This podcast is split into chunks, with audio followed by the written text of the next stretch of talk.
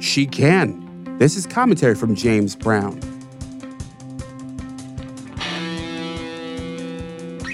Caitlin Clark continues to be a marvel. The Iowa College basketball standout just broke the women's basketball scoring record, scoring 3,527 points in her career with just a few games left to go. That night, she broke records in the arena too. On average, fans paid 375 bucks for a seat to watch her reach the milestone. The face value on those tickets was 15 bucks.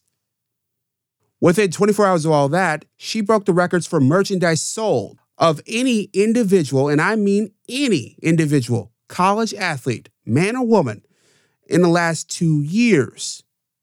This is all on the heels of setting yet another record, this one for women's basketball viewership. Nearly 10 million people watched her lose the national championship game last spring.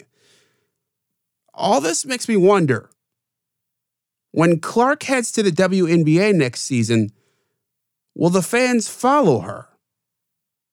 I have my doubts. The league has struggled to keep any kind of viewership and often profit at all. But after all this, it feels silly to say what she can't do. What do you think? And do you watch women's sports at all?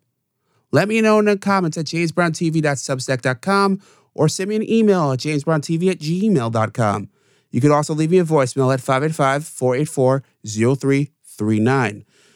And if you like what I'm doing, share it with a friend.